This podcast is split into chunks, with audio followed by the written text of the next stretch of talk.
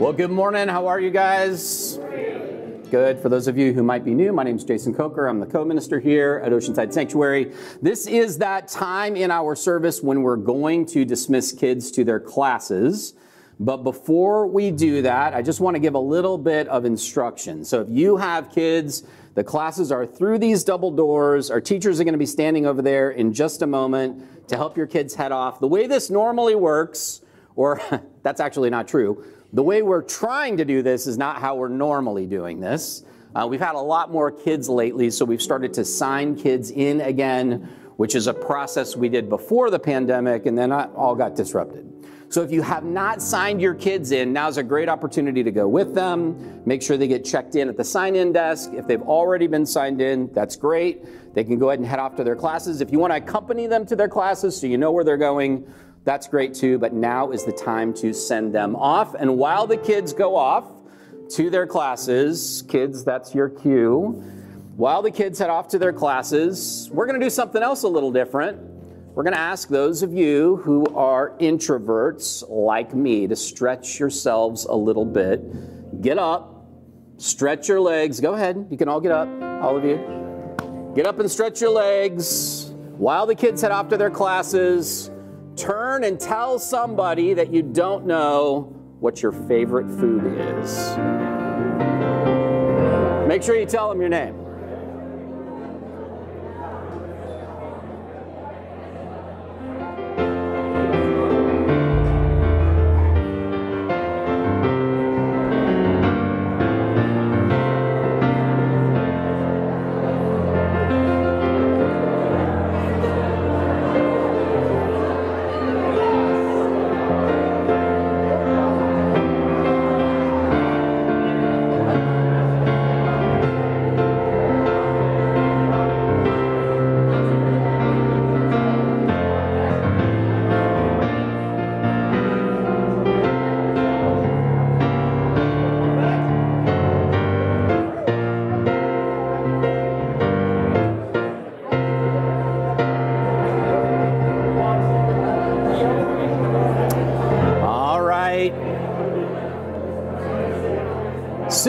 Let you guys talk to each other, you're out of control.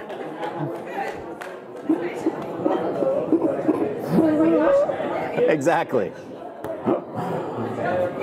All right, so today we're going to wrap up our recent teaching series, which we have been calling Giving Up Toxic Jesus for Lent. What we've done is we've gone through various images of Jesus that I have proposed to you are toxic images of Jesus where our fears tend to shape the way we see Jesus more than the way that Scripture depicts Jesus. And so today we're going to wrap that up with a look at Palm Sunday and how I think this narrative from Palm Sunday uh, really challenges us to accept Jesus for his authentic self and really challenges us to ask if we're willing to accept Jesus for who Jesus really is. So before we jump into this, I just want to invite you to pray with me and uh, ask God to be with us as we approach this text.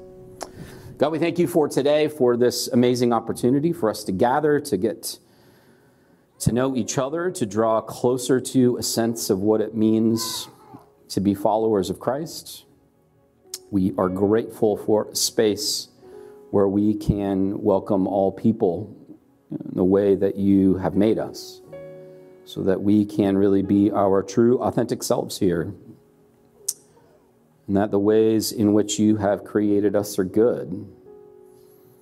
And God, I ask that you give us the courage to return the favor, to accept you for who you really are, and to allow the moral vision of Christ and the moral vision of who you are as God to stretch and challenge and grow us as human beings. We pray this in Jesus' name. Amen. Matthew chapter 21 tells the story of Jesus' triumphal entry into Jerusalem. This is, of course, the culmination of Jesus' ministry. Up to this point, he's been roaming the countryside. He's been healing people who are sick. He's been feeding people who are hungry. He has been calling people who are outcast and marginalized to be the core of his community. and news about him has spread. This is at a time in Israel's history when they were hungry for a Messiah. In fact, there were prophetic words for hundreds of years promising that someday a Messiah would come and liberate God's people and vindicate God in front of the other nations. And so, of course, there was a great deal of anticipation for this Jesus of Nazareth. And as he enters into Jerusalem during the Passover week, we read this. It says, When he had come near Jerusalem and had reached Bethphage at the Mount of Olives, Jesus sent two disciples, saying to them, Go into the village ahead of you, and immediately you'll find a donkey tied and a colt with her. Untie them and bring them to me. If anyone says anything to you, just say this the Lord needs them, and he will send them immediately. And this took place to fulfill what had been spoken through the prophet, saying, Tell the daughter of Zion, look, your king is coming to you, humble and mounted on a donkey and on a colt, the foal of a donkey.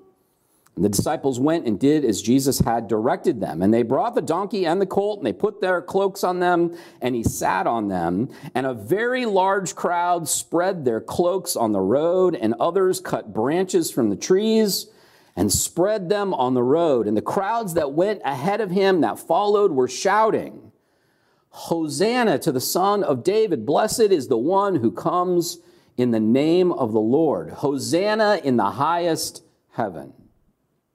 And when he entered Jerusalem, the whole city was in turmoil, asking, Who is this? And the crowds were saying, This is the prophet Jesus from Nazareth in Galilee. What we see in this story, which feels very foreign to us, right? Like we're not residents of Jerusalem, we are not followers of Moses. The Jewish tradition is typically a bit strange to us. And then on top of that, of course, this is ancient. So we don't really understand a lot of the cultural nuance that's involved here, but what's happening essentially is that Jesus is entering into Jerusalem and being received as their potential Messiah. There were many claims to the Messiah made during Jesus' time. And this is, of course, a kind of counter narrative to what would typically happen in Jerusalem at that time. Typically, whoever was ruling over Jerusalem at that time would enter in with a procession and would enter in on a horse representing the powers of whoever was ruling them at that time. And that time, of course, it was Rome. And so, coming through the gate with a kind of procession, entering on a horse, which is the symbol of war, a ruler would be received. And it would be normal to proclaim, Blessed is he who comes in the name of the Lord, the Lord, of course, being Caesar. Caesar was the Lord of that region, the Lord of the Jews, the Lord of the Israelites, which was a great wound to Israel at that time because their only Lord, of course, was God. So there's this intense political conflict at the heart of this entry into Jerusalem by Jesus. Jesus does something interesting. He very carefully and very intentionally sends his disciples to go get his steed, the animal that he will enter into Jerusalem on. And instead of sending them to get a horse, he sends them to get a donkey. And not just a donkey, but a colt, a baby donkey. And he says, This is to fulfill the prophecy that says that your king will come as one who is humble. Now, when a ruler enters Jerusalem as a representative of Caesar, when a ruler enters Jerusalem on a horse that is a kind of vehicle of war, when that happens, that ruler is really doing two things. He's making a promise and he's making a threat. And they're really the same thing. The promise is here I am, I'm your ruler, I'm powerful, I'm strong, and I will conquer all of our enemies. I will take care of you, I will protect you as long as you're loyal to me. And there's the threat. Because that same strength that will conquer our enemies is also the strength that keeps you in line. If you don't do what I say, if you don't come under my authority, then there is violence that awaits you. And if you've been paying attention for the past four or five weeks, you know that I have essentially been saying that our toxic images of Jesus look just like that. That toxic images of Jesus essentially cast Jesus as somebody who carries a sword. Somebody who promises protection, but in that promise of protection is also a threat. And of course, we tend to like rulers like this when we are afraid. We think that the world is a place that threatens us, when we are afraid of people who are different than we are, when we think that the world needs to be whipped into shape, we tend to like rulers and presidents and kings and priests who wield a sword. This is what I mean when I say that our toxic images of Jesus tend to be a projection of our own fears. When a group of people, a population, a nation, an ethnic group are afraid, they look for strong men of violence to lead them. But Jesus does the opposite.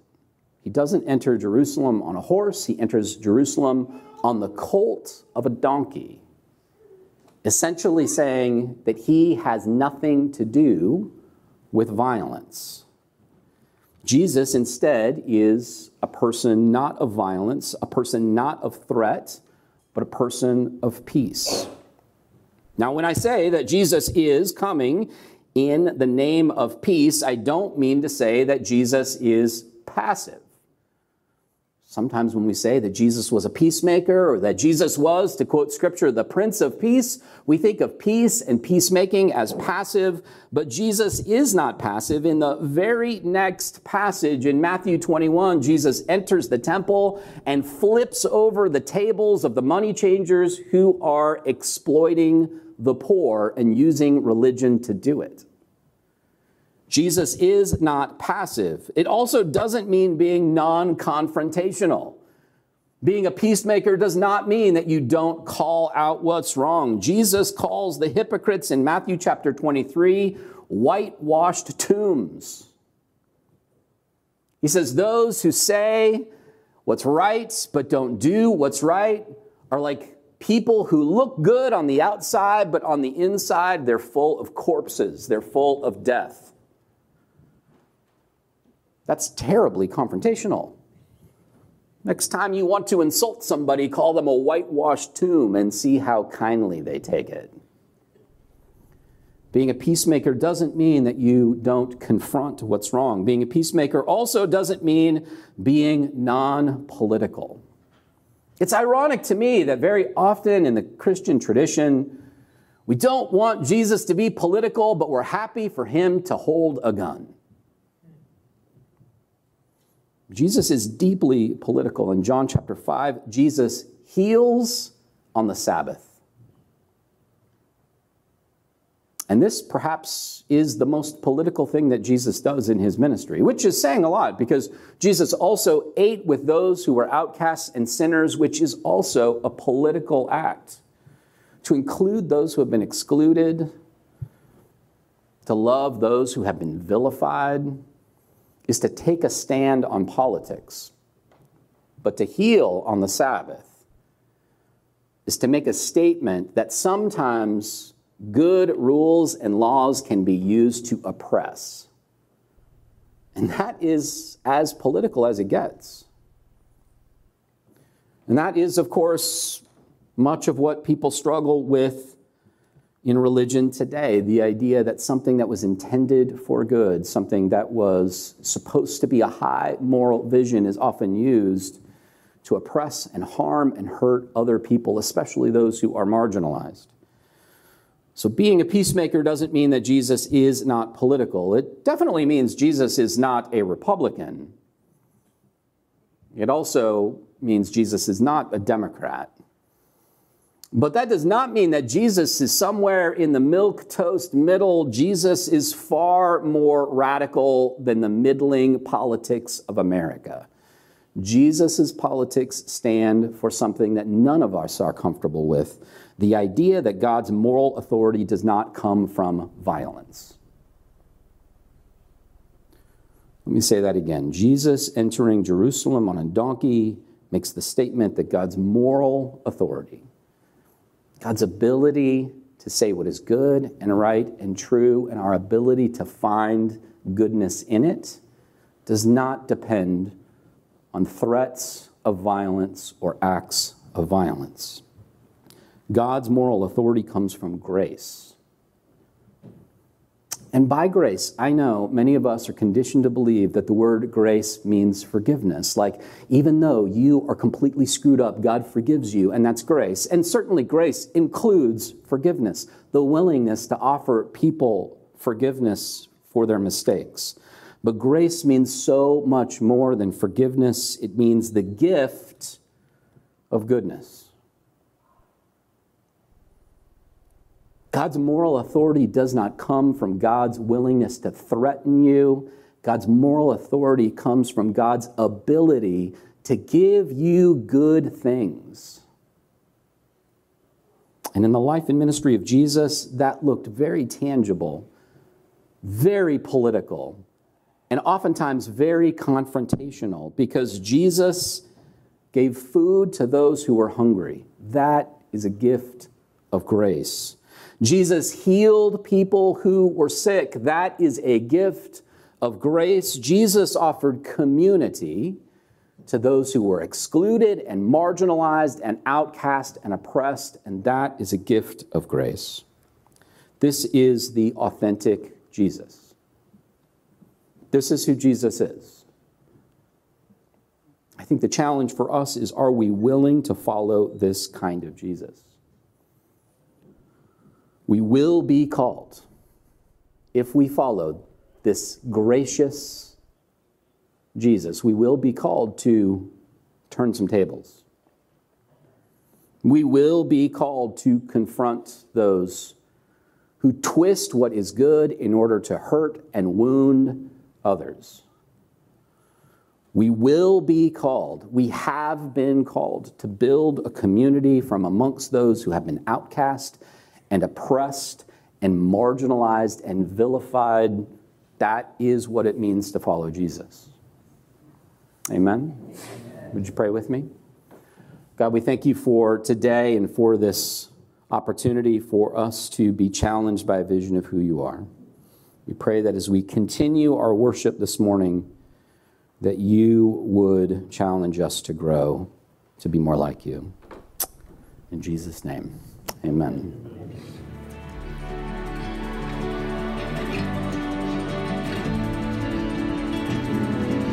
Thank you, Joey.